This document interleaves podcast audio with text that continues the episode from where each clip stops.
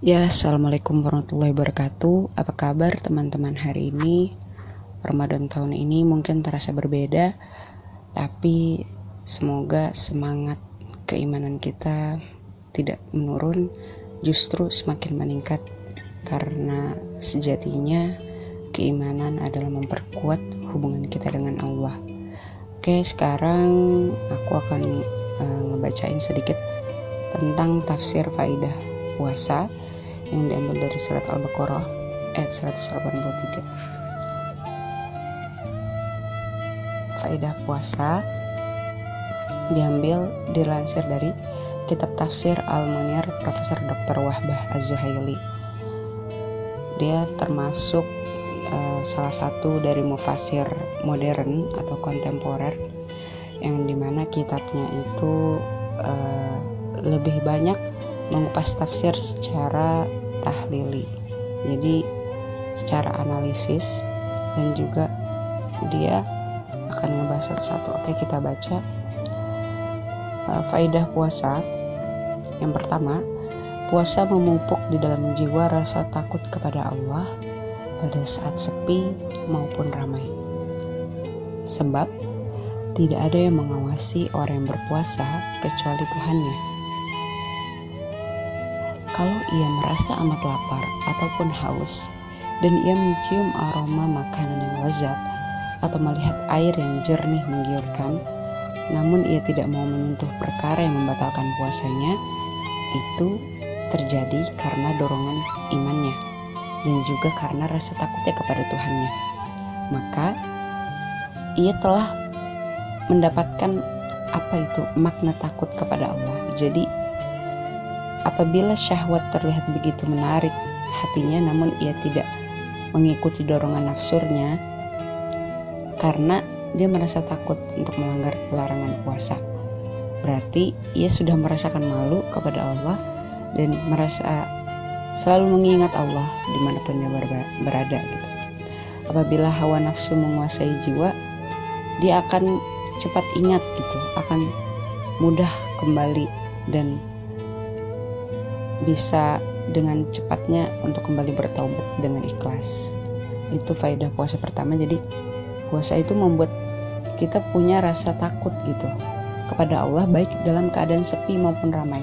Nah, kalau Ramadan tahun biasanya kita merasakan Ramadan terasa ramai. Ada bukber, ada itikaf, ada takjil on road, ada berbagai kegiatan event-event gajian. Tapi Ramadan tahun ini mungkin kita akan merasakan sepi karena nggak ada kegiatan-kegiatan yang dilakukan secara berjamaah. Mungkin hanya di rumah aja. Baik yang merasa di rumah walaupun keluarganya banyak gitu. Tapi gimana dengan mereka yang di kosan yang sendirian gitu? Dengan siapa mereka akan merasakan keramaian? Tapi hati mereka tidak akan pernah merasakan kesepian. Karena hati mereka ramai dengan rasa zikir. Selalu ingat kepada Allah. Jadi puasa itu hakikatnya bukan ibadah beramai-ramai tapi juga bisa dilakukan saat sepi pun juga kita masih bisa karena Allah yang melihat. Nah yang kedua faedah puasa puasa meredakan syahwat dan mengurangi pengaruh dan kendalinya sehingga ia kembali ke batas normal dan kembali menjadi ke keadaan tenang Hal ini dinyatakan oleh Rasulullah SAW ketika beliau menggambarkan puasa bagi orang yang belum menikah yang hadisnya diriwayatkan oleh jamaah dari Ibnu Mas'ud Memalam yastati fa'alaihi bisawmi fa'innahu lahu roja Dan barang siapa belum sanggup menikah maka hendaknya ia berpuasa. Sebab puasa itu meredakan syahwat. Beliau bersabda pula dalam hadis yang diriwayatkan oleh An-Nasai dari Muaz As-sawmu jannah. Puasa adalah jannah. Puasa adalah pelindung yakni puasa mencegah pelakunya dari perbuatan maksiat. Jadi maksudnya puasa ini sangat dianjurkan bagi orang yang ingin belajar mengontrol syahwatnya, belajar mengontrol hawa nafsunya karena sebagaimana yang kita tahu khususnya untuk para jomblo-jomblo sulit sekali mereka untuk mengontrol hawa nafsunya. Paling gampang coba dari dari mata. Apakah uh, beda sekali gitu. Antara orang yang berpuasa dengan yang tidak berpuasa bagaimana dia bisa mengontrol lisannya? Bagaimana dia bisa mengontrol matanya untuk melihat yang baik-baik saja? Bagaimana dia bisa menjaga lisannya dari menyakiti orang lain menjaga tangannya dari berbuat yang tidak baik gitu. jadi semua anggota tubuh kita bisa kita kendalikan asalkan hawa nafsu kita baik gitu dalam keadaan tenang. Nah salah satunya dengan cara puasa. Yang ketiga faedah puasa adalah puasa memunculkan perasaan yang peka dan melahirkan rasa kasih sayang yang mendorong seseorang untuk memberi sehingga ketika lapar ia akan teringat kepada orang yang sengsara yang tidak punya makanan. Sehingga puasa mendorongnya untuk membantu mereka. Dan ini adalah salah satu ciri orang-orang yang beriman yang disebutkan Allah Ruhama Ubainahum dalam surat Al-Fat ayat 29 yang berkasih sayang di antara mereka. Jadi dengan puasa ini kita bisa belajar lebih aware gitu, lebih care, lebih peduli dengan orang-orang di sekitar kita. Mungkin banyak kita nggak sadar uh, di luar sana orang-orang yang bahkan untuk makan nasi pun tidak bisa sampai harus meminum air. Bahkan mereka harus berpikir hari ini sahur apa? Hari ini buka dengan apa? Nah di sinilah kesempatan Allah menyuruh kita untuk banyak bersedekah untuk banyak memberi semakin banyak memberi tanpa mengharap apa pun semakin banyak balasan dari Allah yang kita dapat jadi nggak apa-apa mengharap sesuatu asalkan mengharapnya balasan dari Allah, bukan balasan dari manusia. Kalau kita hanya mengharap balasan dari Allah, otomatis balasan akan dilipat berkali lipat. Jadi belajar bagaimana kita uh, untuk menjadi makhluk uh, apa menjadi muslim yang salih tapi salihnya bukan untuk diri sendiri saja tapi salih secara sosial secara jamaah oke? Eh, selanjutnya faedah puasa nomor 4 adalah puasa merealisasikan konsep hmm, apa? Puasa merealisasikan konsep persamaan antara si kaya dan si miskin, antara orang terpandang dan rakyat biasa dalam melaksanakan suatu kewajiban yang sama. Ini adalah salah satu faedah sosial puasa. Jadi puasa ini menyamaratakan harta. Karena seperti yang kita tahu harta itu datangnya dari Allah dan harta itu amanah harta itu hanya titipan dan di dalam harta itu ada sebagian hak milik orang lain gitu. Jadi bukan berarti harta yang kita punya adalah milik kita semua. Maka harus disalurkan harta itu. Jadi tidak ada lagi kata si kaya dan si miskin ketika bulan Ramadan jadi semua harus merasakan sama nikmatnya bulan puasa jangan sampai ada yang merasakan bulan puasa penuh dengan duka Oke. Nomor 5, puasa menghidupkan kedisiplinan dalam penghidupan, pengekangan kehendak dalam tempo antara waktu sahur dan berbuka. Puasa mewujudkan kehematan apabila etika-etika puasa dipatuhi. Jadi, puasa mengajarkan kita hidup disiplin. Bayangkan, selama tempo dari waktu sahur sampai berbuka, kita mengurangi konsum sifat konsumtif. Karena yang pada biasanya di bulan-bulan biasanya kita lebih banyak berbelanja lebih banyak makan ini itu atau apa. Tapi di bulan puasa kita diminta untuk menahan hawa nafsu sehingga kita otomatis bisa hidup lebih hemat daripada bulan-bulan sebelumnya. Dan juga bagus juga. Nah yang nomor 6 nih. Puasa memperbaru, memperbarui struktur fisik. Jadi menguatkan kesehatan. Membebaskan tubuh dari endapan-endapan dan fermentasi yang berbahaya atau toksin, menyegarkan organ-organ tubuh, dan menguatkan memori apabila seseorang memantapkan tekadnya dan mengkonsentrasikan pikirannya tanpa menyibukkan diri dengan mengingat kesenangan-kesenangan fisik seperti diriwayatkan oleh Abu Nuaim dalam kitab At-Tib dari Abu Hurairah sumu tasihu sumu tasihu berpuasalah niscaya kalian akan sehat nah penting banget hadis ini kan. Biasanya hal ini terwujud setelah tiga atau empat hari berpuasa setelah seorang itu sudah terbiasa dengan puasa dan tidak menuruti keadaan lemas pada masa pertama-pertama puasa. Jadi uh, semua faedah-faedah fisik, rohani, kesehatan, dan sosial ini baru terwujud apabila terpenuhi syaratnya, yaitu tidak berlebihan. Yang paling penting tidak berlebihan dalam menu berbuka dan sahur. Jika tidak, keadaannya akan terbalik dampaknya akan menjadi buruk apabila seorang makan terlalu kenyang dan tidak makan minum dalam porsi sedang. Jadi kata Zaidul Akbar ya, bulan puasa itu kita memberi makan jiwa, bukan memberi makan fisik. Jadi justru yang harus diberi makan lebih banyak itu ya rohani kita, jiwa kita. Justru fisik kita disuruh makan seadanya karena semakin sedikit perut ini menerima makanan gitu kita jadi lebih mudah mengontrol emosi, jadi mudah lebih dekat kepada Allah. Sama seperti orang yang menghafal Al-Quran. Ketika mereka berpuasa, mereka jadi sedikit makan. Maka uh, hatinya jadi lebih tenang gitu. Dan jadi lebih dimudahkan untuk menghafal Al-Quran. Makanya dianjurkan untuk berpuasa. Nah terus balik lagi tadi kan apa? Jangan berlebihan. Jadi kalau makan dalam porsi sedang. Makanya kata Nabi, sahur dengan kurma tiga biji aja tuh udah cukup gitu kurma plus air kenapa kurma plus air karena kurma itu sifatnya panas dan air itu membuat dingin jadi seimbang gitu dan sedangkan satu biji kurma aja udah berapa karbohidratnya. Tapi karbohidratnya bagus gitu buat orang yang mau diet. Selain itu tujuan-tujuan tersebut terrealisir dalam puasa juga diisyaratkan menjaga lidah. Nah ini paling penting. Banyak orang ngerasa kalau udah puasa kerjaannya ya puasa aja puasa makanan gitu puasa nggak makan. Tapi ada yang sering dilupakan yaitu puasa lidah puasa pandangan dan menghindari gibah adu domba dan hiburan yang haram sering banget ini sulit banget dihindari sering banget kita menyalahkan setan di bulan-bulan sebelumnya. Oh gue banyak maksiat nih karena setan karena ini ini itu nggak bisa ngendalin emosi karena ya emang setan. Sedangkan di bulan puasa pintu neraka ditutup. Berarti udah nggak ada setan kan? Berarti dari mana sumber maksiat-maksiat itu? Ya dari dalam diri kita sendiri. Jadi bagaimana caranya kita berdoa selalu kepada Allah agar kita bisa menjadi orang yang menjaga lisan kita tangan kita dari menyakiti orang lain. Bagaimana kita bisa menjaga pandangan? Nah apalagi di zaman sosmed begini untuk menjaga pandangan itu mungkin terasa sulit ya. Jadi sebisa sebisa bisa mungkin kita pilih-pilih lagi apa yang mau kita lihat. Karena kata Adi Hidayat itu iman itu menggerakkan seluruh anggota tubuh kita ke arah yang baik.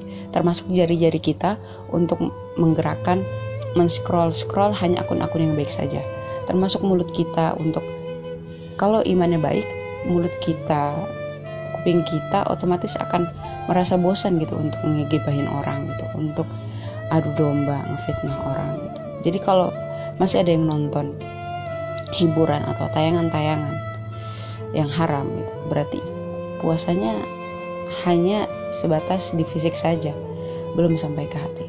Jadi kita mohon kepada Allah agar Allah jaga kita selalu. Auzubillahi min syarri. Ya Allah lindungilah aku dari perbuatan buruk yang aku lakukan. Itu ada dalam surat doanya.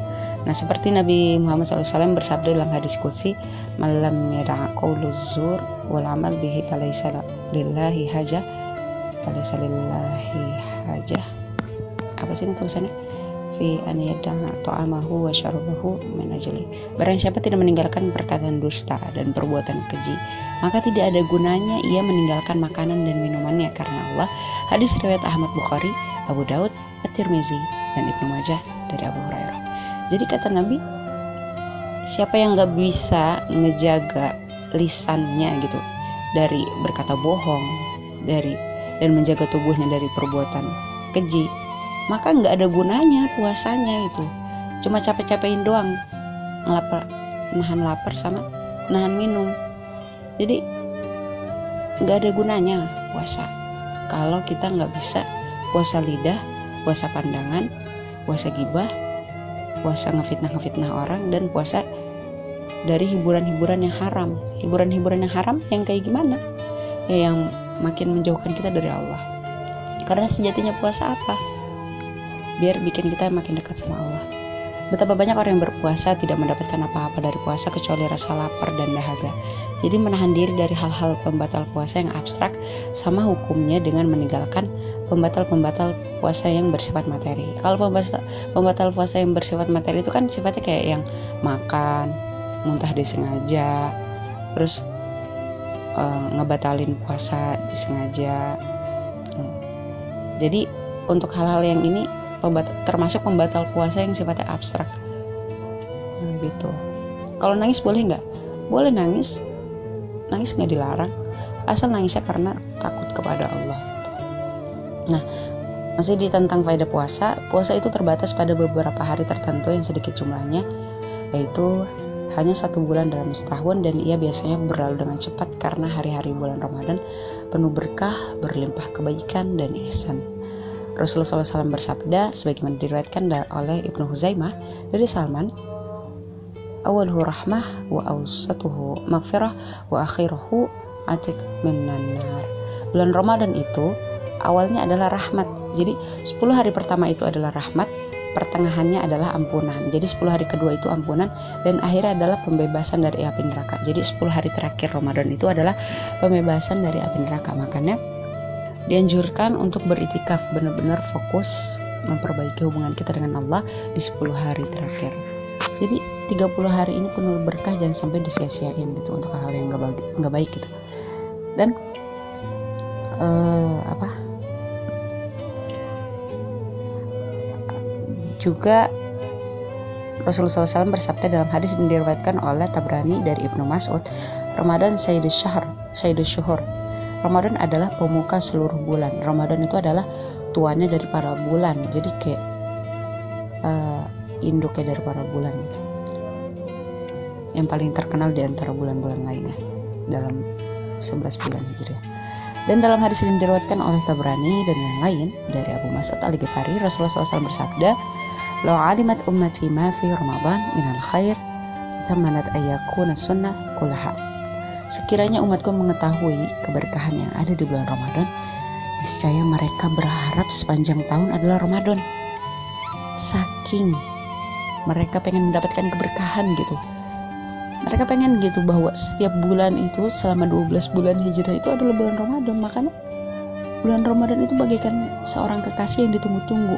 Ibarat suami istri yang LDRan yang istrinya misalnya di luar negeri suaminya di Indonesia ketika bertemu mereka akan gembira gitu menyambutnya.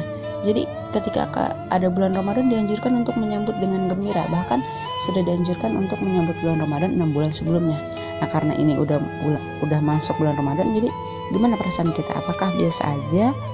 Ataukah sangat-sangat gembira? Ataukah sedih? Dicampur senang? Jadi berbahagialah mereka yang menyambut Ramadan dengan penuh excited gitu. Gimana sih kayak seorang fans yang ketemu idolanya gitu. Bayangin coba paling gampang aja. Misalnya kalian nih ketemu artis. Nggak sengaja. Artis yang selalu kalian tonton filmnya di bioskop tiba-tiba ketemu artis itu. Pasti kalian minta foto. Dan bakal kalian posting foto itu kalian jaga. Nah itu contoh biasa. Atau mungkin kalian adalah orang yang senang baca buku. Kalian selalu membaca postingan-postingan atau buku-buku kalian koleksi dari seorang penulis. Bahkan sampai setiap dia mengeluarkan buku baru kalian beli. Dan ketika tidak sengaja dia mengadakan seminar kepenulisan kalian datangi seminar itu dan bertemu dengan penulis itu pasti kalian akan merasa wah beruntung banget bisa ketemu penulis ini emang bener-bener deh nggak salah gue ngefans sama dia itu kan? Atau bisa jadi kalian ngefans dengan tokoh inspiratif selebgram atau apa influencer lah istilahnya yang selalu kalian ikutin perkembangannya setiap harinya. Yang memberi efek positif buat kalian dan ketika bertemu kalian tuh kayak ngerasa beruntung banget. Nah sama halnya dengan bulan Ramadan. Ketika kalian sudah bertemu dengan bulan Ramadan harusnya ada gitu. Minimal rasa wah seneng banget nih akhirnya ketemu nih selama 11 bulan udah nggak ketemu. Akhirnya bisa ketemu Ramadan gitu. Bisa nambah tabungan pahala gitu. Bisa setiap yang kita lakukan tuh ibadah gitu. Bahkan kita tidur pun ibadah walau hadisnya doif ya. Yang tidur ibadah itu sebenarnya hadisnya doif. Tapi nggak apa-apa kita ambil baiknya aja. Setiap yang kita lakukan selama bulan Ramadan itu penuh barokah. Jadi jangan sampai bulan Ramadan selama 30 hari ini cuma hanya menahan lapar. Sebisa mungkin kita kendalikan emosi kita bagaimana kita memperbaiki hubungan kita dengan Allah juga hubungan kita dengan manusia. Ya saling mendoakan semoga Allah selalu merahmati, selalu merahmati kita dalam setiap keadaan dari bangun tidur sampai mau tidur lagi semoga kita bisa meneladani Rasulullah dalam memaksimalkan 30 hari ke depan ini menjadi terasa seperti bulan Ramadannya bersama para sahabat. Kita baca-baca lagi buku tentang bagaimana memaksimalkan Ramadan, apa yang harus dilakukan, mutabah yaumiyahnya, bagaimana uh, bagaimana cara pengendalian emosi. Ya. Kalian pasti udah punya target masing-masing. Bulan Ramadan ini mau apa mau apa, yang penting semoga Allah mudahkan segalanya, target-target Ramadan kita tercapai, ikhlas semata karena Allah. Amin. Assalamualaikum warahmatullahi wabarakatuh. Terima kasih karena sudah mendengarkan podcast Kuar ini. Dadah. Assalamualaikum warahmatullahi wabarakatuh. Bila ya. Assalamualaikum warahmatullahi wabarakatuh.